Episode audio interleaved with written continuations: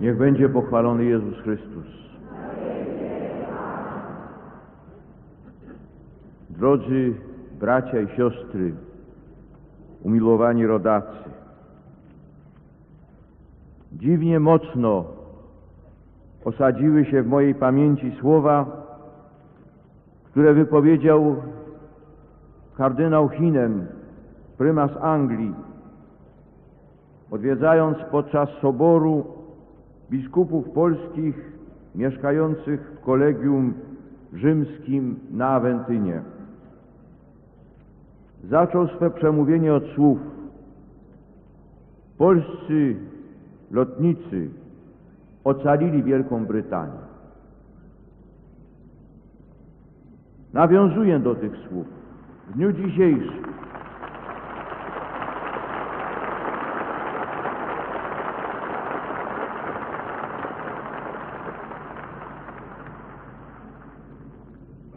ponieważ wydaje mi się, że w nich należy szukać odpowiedzi na pytanie o Waszą tutaj tożsamość.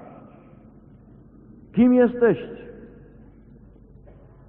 Czy jesteście tylko wspólnotą emigracyjną, podobną do tylu, jakie istnieją na całym globie?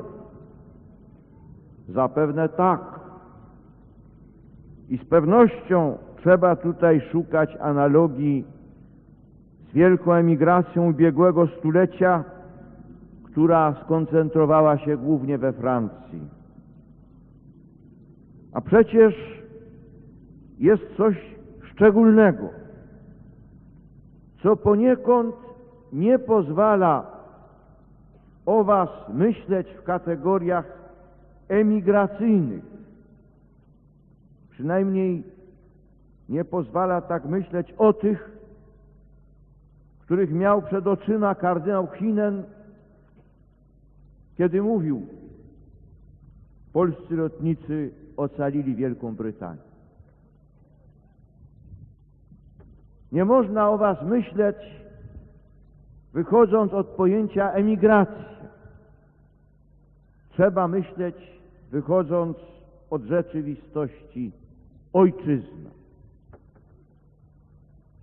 To prawda, że przed II wojną światową była w Anglii pewna liczba Polaków emigrantów. Jednakże ci, którzy tutaj znaleźli się w ramach wydarzeń wojennych, nie byli emigrantami. Byli Polską, wyrwaną z własnych granic, z własnych pobojowisk, Polską przed niespełna dwudziestu laty zbudzoną do niepodległego bytu. Polską, która w szybkim tempie odbudowywała się z wiekowych zniszczeń i upośledzeń.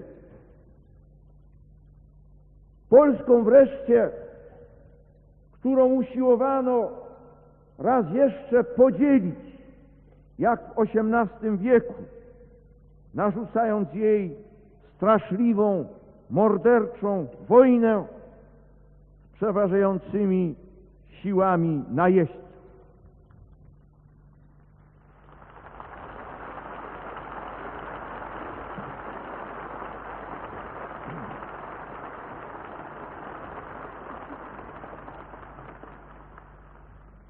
Tak jest to, co dzisiaj przywykliśmy nazywać Polonią angielską.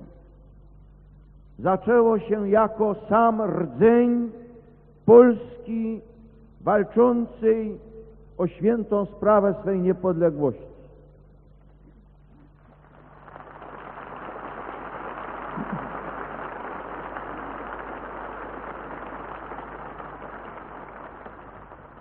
Jeszcze raz według tego hasła za wolność naszą i waszą.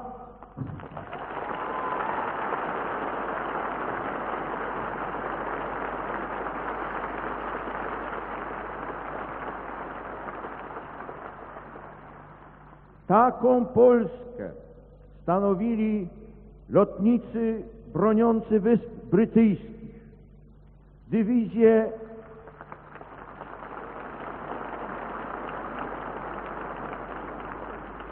dywizje i brygady walczące pod Narwikiem, dywizje i brygady nadciągające z głębi Republik Radzieckich, wschodniej Europy i Azji, a potem przez Persję, Bliski Wschód, Egipt i Libię, na Półwysep Apeniński, pod Monte Cassino, przywracając wolność ziemi włoskiej.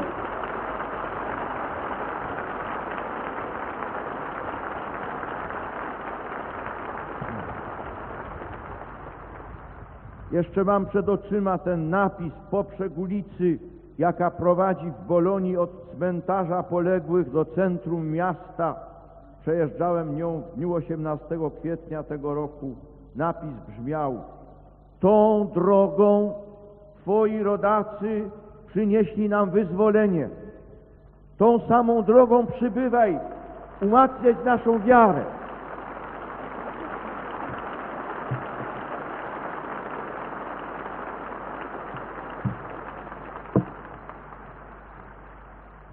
To, co mówię, płynie z żywego poczucia historii. Wy, którzy stworzyliście dzisiejszą Polonię angielską, jesteście dla mnie nie przede wszystkim emigracją, ale przede wszystkim żywą częścią Polski, która nawet wyrwana z ojczystej gleby nie przestaje być sobą.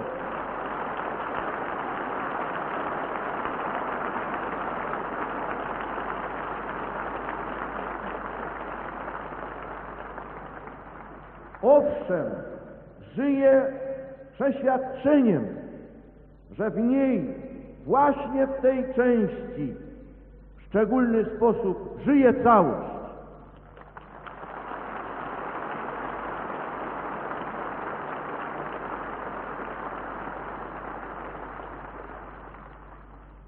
Skoro znalazłem się na ziemi angielskiej jako pielgrzym, papież pielgrzym, a zarazem syn tej samej ziemi co wy. Nie mogę nie wypowiedzieć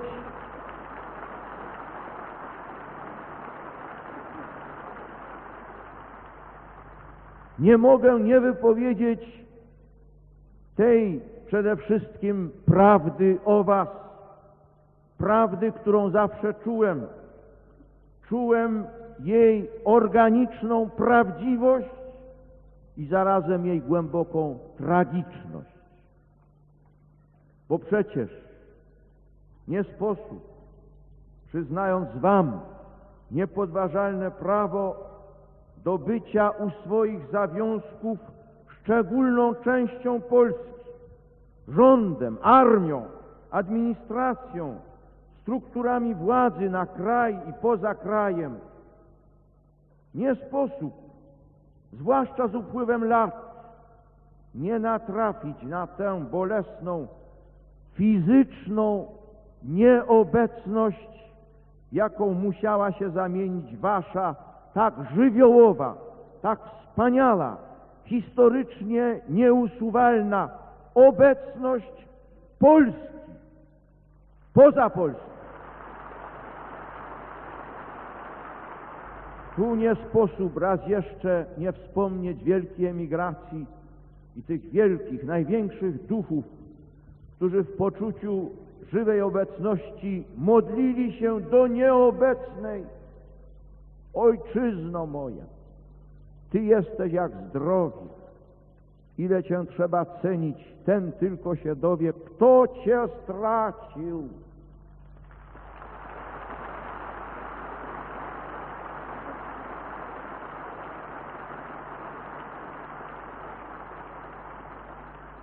Dziś piękność Twą w całej ozdobie widzę i opisuję, bo tęsknię po Tobie.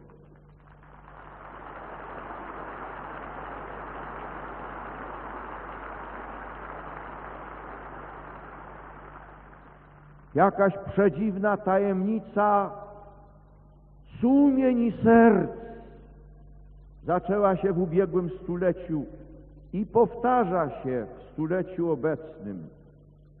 Polska jest jednym z krajów najboleśniej doświadczonych na globie ziemskim.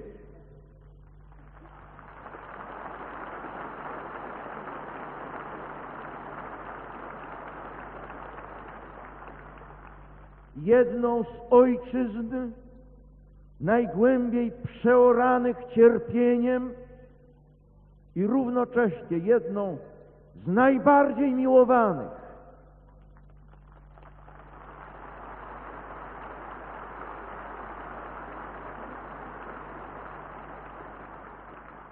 Może na tajemnicę tej niezwykłej miłości ojczyzny składa się i to przedziwne duchowe przemieszczenie dla tylu jej synów i córek, i to często wśród tych najlepszych, jest ona duchowo obecna przez swą fizyczną nieobecność. Z kolei dla tych, co żyją w kraju, ta nieobecność wasza nie jest nieobecnością tylko, jest wyzwaniem. Nieobecni nie tylko nie mają racji, oni równocześnie składają dziejowe świadectwo.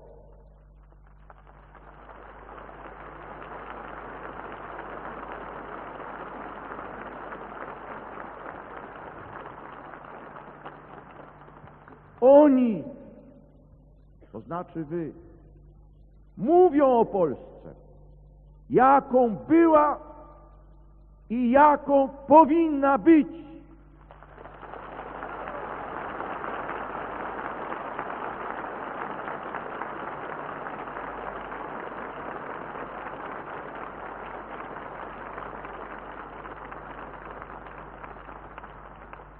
Mówią o tym, jaką była jej prawdziwa cena i jaką pozostaje.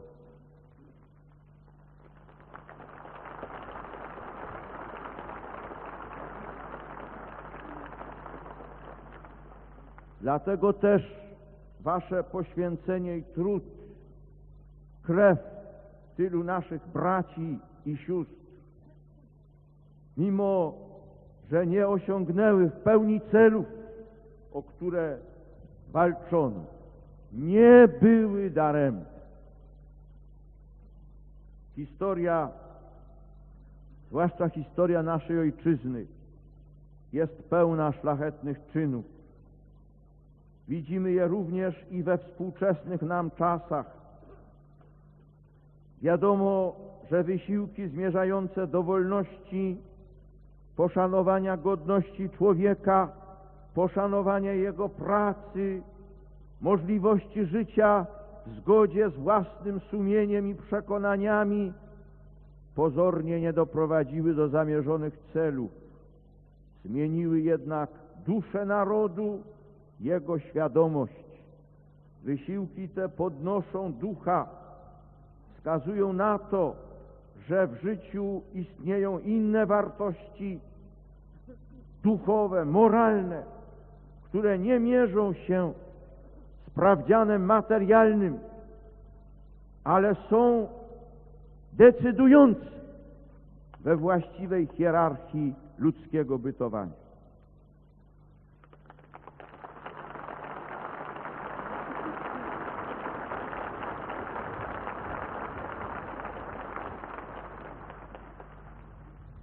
Skąd ta wewnętrzna siła polskiej emigracji? Pytanie to stawiam z myślą nie tyle o przeszłości, bo o tym już mówiłem, ile przede wszystkim o przyszłość. Skąd wewnętrzna siła polskiej emigracji? Źródeł trzeba szukać nad Wisłą, w wierze Polaków, w ich kulturze, jak kiedyś mówiłem w Gnieźnie, w czasie pielgrzymki do ojczyzny, jest ona, kultura, wyrazem człowieka. Człowiek ją tworzy i człowiek przez nią tworzy siebie. Równocześnie człowiek tworzy kulturę we wspólnocie z innymi. Kultura polska jest dobrem, na którym opiera się życie duchowe Polaków.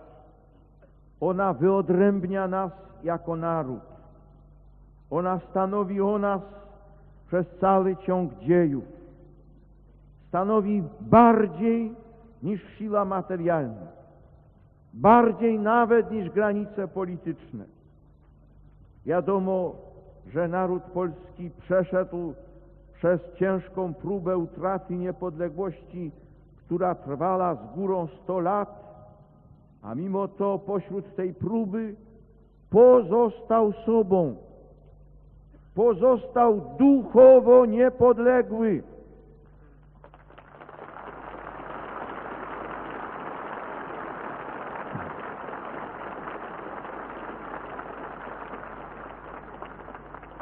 Ponieważ miał swoją kulturę.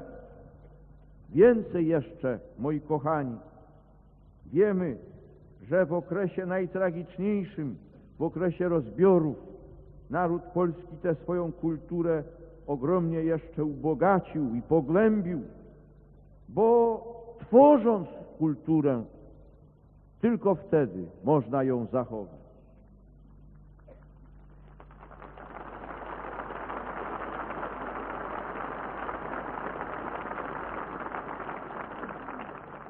Trzeba dzisiaj powiedzieć, że tak też było po II wojnie światowej.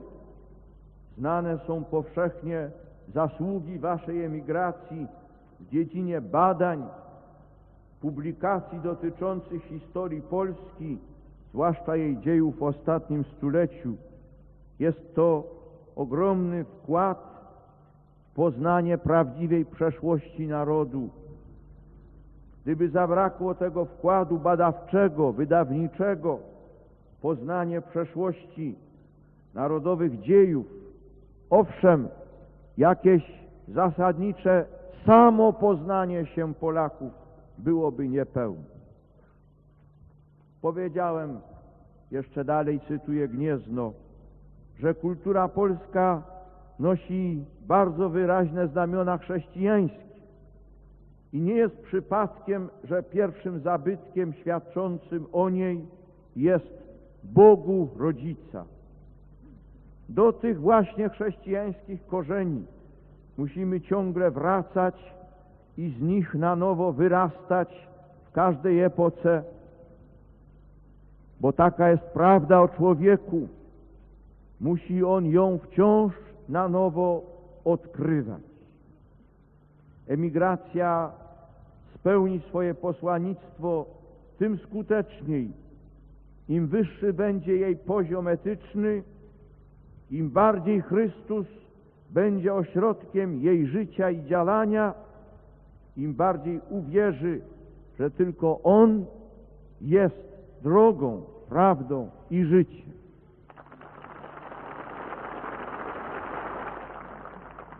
Encyklice Redemptor Hominis powiedziałem, że Jezus Chrystus wychodzi na spotkanie człowieka każdej epoki, również i naszej epoki, z tymi samymi słowami: Poznacie prawdę, a prawda was wyzwoli. Przeto również i dziś, po dwóch tysiącach lat, staje wśród nas jako ten, który przynosi człowiekowi wolność opartą na prawdzie. Trzeba powiedzieć, że zrozumieliście i rozumiecie konieczność związania z wiarą i Kościołem. Dlatego też ta emigracja jako część narodu obejmowała wszystkie warstwy z całym przekrojem społecznym, z instytucjami politycznymi, kulturalnymi, naukowymi, zawodowymi, ale też z całą organizacją kościelną. Był z wami od pierwszej chwili obecny Kościół ze swoimi strukturami. Był biskup, niezapomniany arcybiskup Józef Gawlina, a później rektor misji, byli duszpasterze i rozwijające się organizacje religijne. Były to jedne z pierwszych ośrodków zorganizowanych.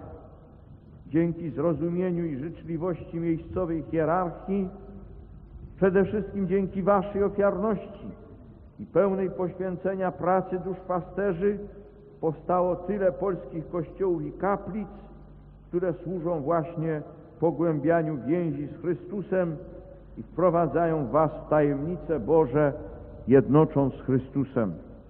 Przy ośrodkach duszpasterskich powstawały również i szkoły uczące języka polskiego. Związanie z kulturą polską dokonuje się w domu rodzinnym, w życiu religijnym i organizacyjnym. Natomiast szkoła, studia i życie zawodowe wiąże z kulturą kraju zamieszkania. Więź między krajem ojców a krajem zamieszkania dokonuje się właśnie na płaszczyźnie kulturowej. Ona daje właściwą perspektywę współżycia i przez wychowanie przygotowuje młodego człowieka zarówno do zadań w środowisku emigracyjnym, jak i do przyjęcia właściwej postawy życiowej. Dlatego też jednym z najważniejszych zadań jest przekazywanie własnej idei następnemu pokoleniu. Emigracja musi więc być zdolna do wychowania, do właściwego wychowania pełnego człowieka.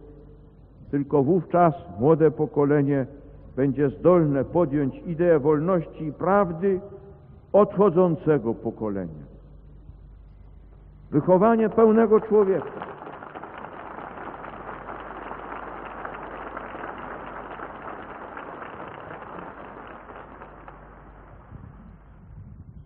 Wychowanie pełnego człowieka. Wychowanie do prawdy i wychowanie w duchu chrześcijańskiej polskiej tradycji rozpoczyna się w rodzinie. Obecny stan moralności publicznej nie zawsze zapewnia rodzinie, a zwłaszcza rodzicom, im właściwy i konieczny autorytet. Wiele na to składa się przyczyn. Wymaga więc rodzina szczególnej troski duszpasterskiej. Jedynie rodzina Bogiem silna, rodzina świadoma swych chrześcijańskich zadań może podolać w realizowaniu zadań wychowania pełnego człowieka. Bo, jak powiedziałem przy innej okazji, dzieła wychowania człowieka nie dokonuje się przy pomocy samych instytucji, przy pomocy środków organizacyjno-materialnych, choćby najlepszych, że najważniejszy jest tu znowu człowiek oraz jego moralny autorytet wynikający z prawdziwości zasad i zgodności z nimi jego czynów.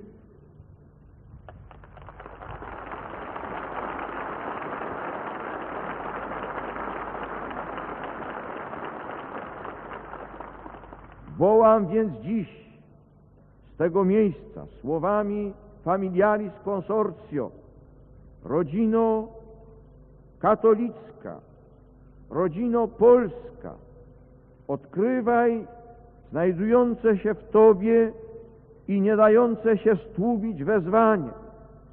Rodzino, stań się tym, czym jesteś, zgromadzona razem przez Słowo i sakrament, jako Kościół domowy, stań się tak, jak wielki Kościół, nauczycielką i matką.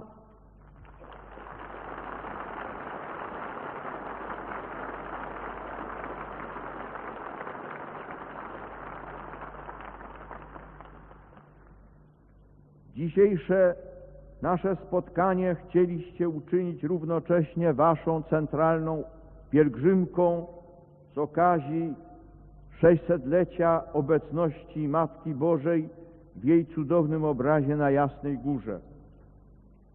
Wiemy, czym było i czym jest to sanktuarium, ten jasnogórski wizerunek dla polskiego narodu.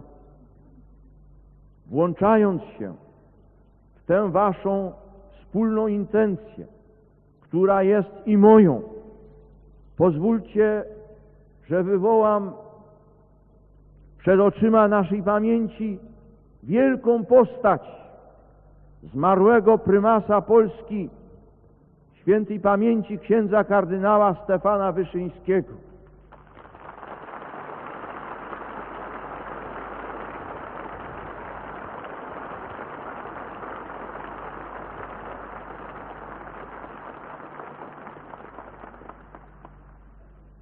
Czynię to w naszym zgromadzeniu w pierwszą rocznicę Jego śmierci i pogrzebu, Jego przejścia z tej ziemskiej ojczyzny, której tak niezłomnie służył, do domu Ojca.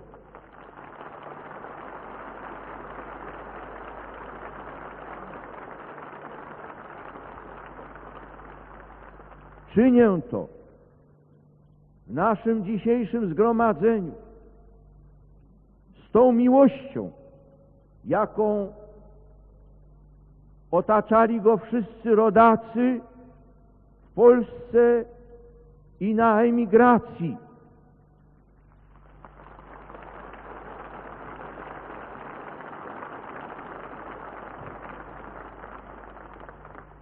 Widząc w nim męża opatrznościowego, danego ojczyźnie na czas trudnych wyborów, na czas nowej drogi.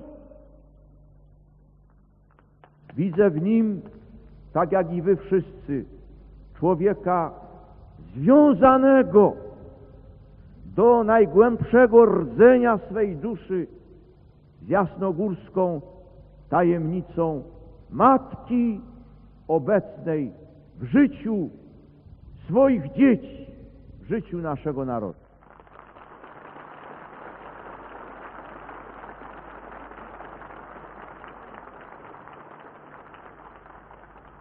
Wszyscy wiemy, czym był i czym jest sanktuarium jasnogórskie oraz jasnogórski obraz dla naszego narodu. Ci, którzy opuszczali kraj, czy to za chlebem, czy z innych powodów, zabierali ze sobą jasnogórski lub ostrobramski obraz.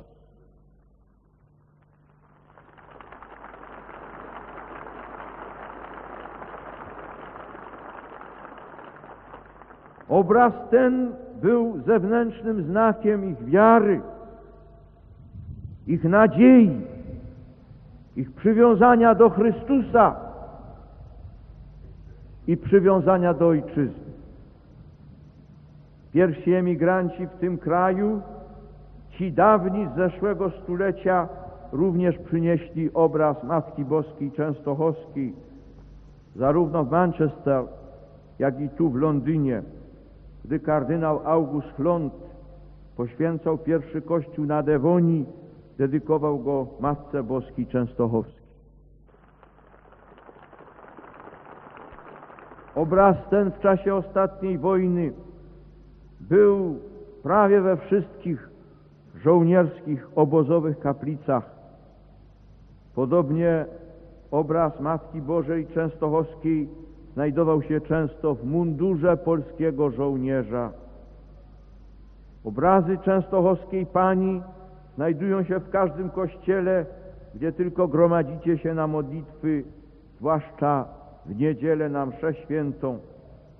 Wisi ten obraz niemal w każdym polskim emigracyjnym domu. Rok 600-lecia jest rokiem szczególnej odnowy wiary, odnowy życia rodzinnego. Trzeba, by rodzice, patrząc na Maryję, na nowo uświadamiali sobie swoją odpowiedzialność i zadania wychowawcze. Na pewno wiele rodzin odmawia jasnogórski apel owo jestem przy Tobie, pamiętam, czuwam. Bądźmy przy niej i czuwajmy. Niech będą przy niej i czuwają starsi, niech czuwa młodzież. Zwracam się do Was, drodzy młodzi przyjaciele, w sposób szczególny. Miejcie odwagę podejmować to trudne dziedzictwo, któremu na imię Polska i rozwijać je również i tutaj, na ziemi angielskiej.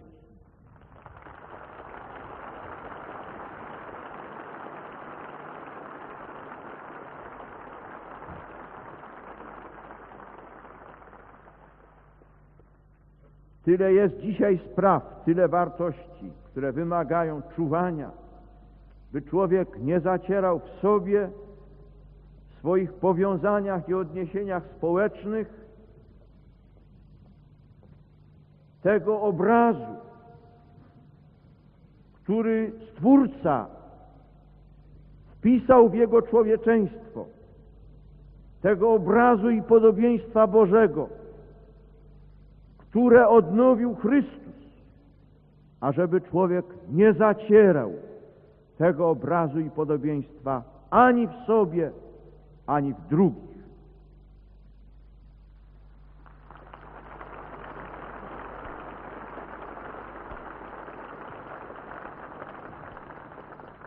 Nie jest przypadkiem, że nasze dzisiejsze niezwykłe spotkanie ma miejsce w uroczystość zesłania Ducha Świętego. Przyjdź, Duchu Święty, i zlej z nieba wzięty światła Twego strumień. Przekonaj nas o grzechu, o sprawiedliwości i o sądzie. Doprowadź nas do całej prawdy. Otocz w nas Chrystusa chwałą. Weź z tego, co jest Jego i objawiaj nam. Przypomnij nam wszystko, co Chrystus nam powiedział. Niech się nie trwoży i nie lęka nasze serce.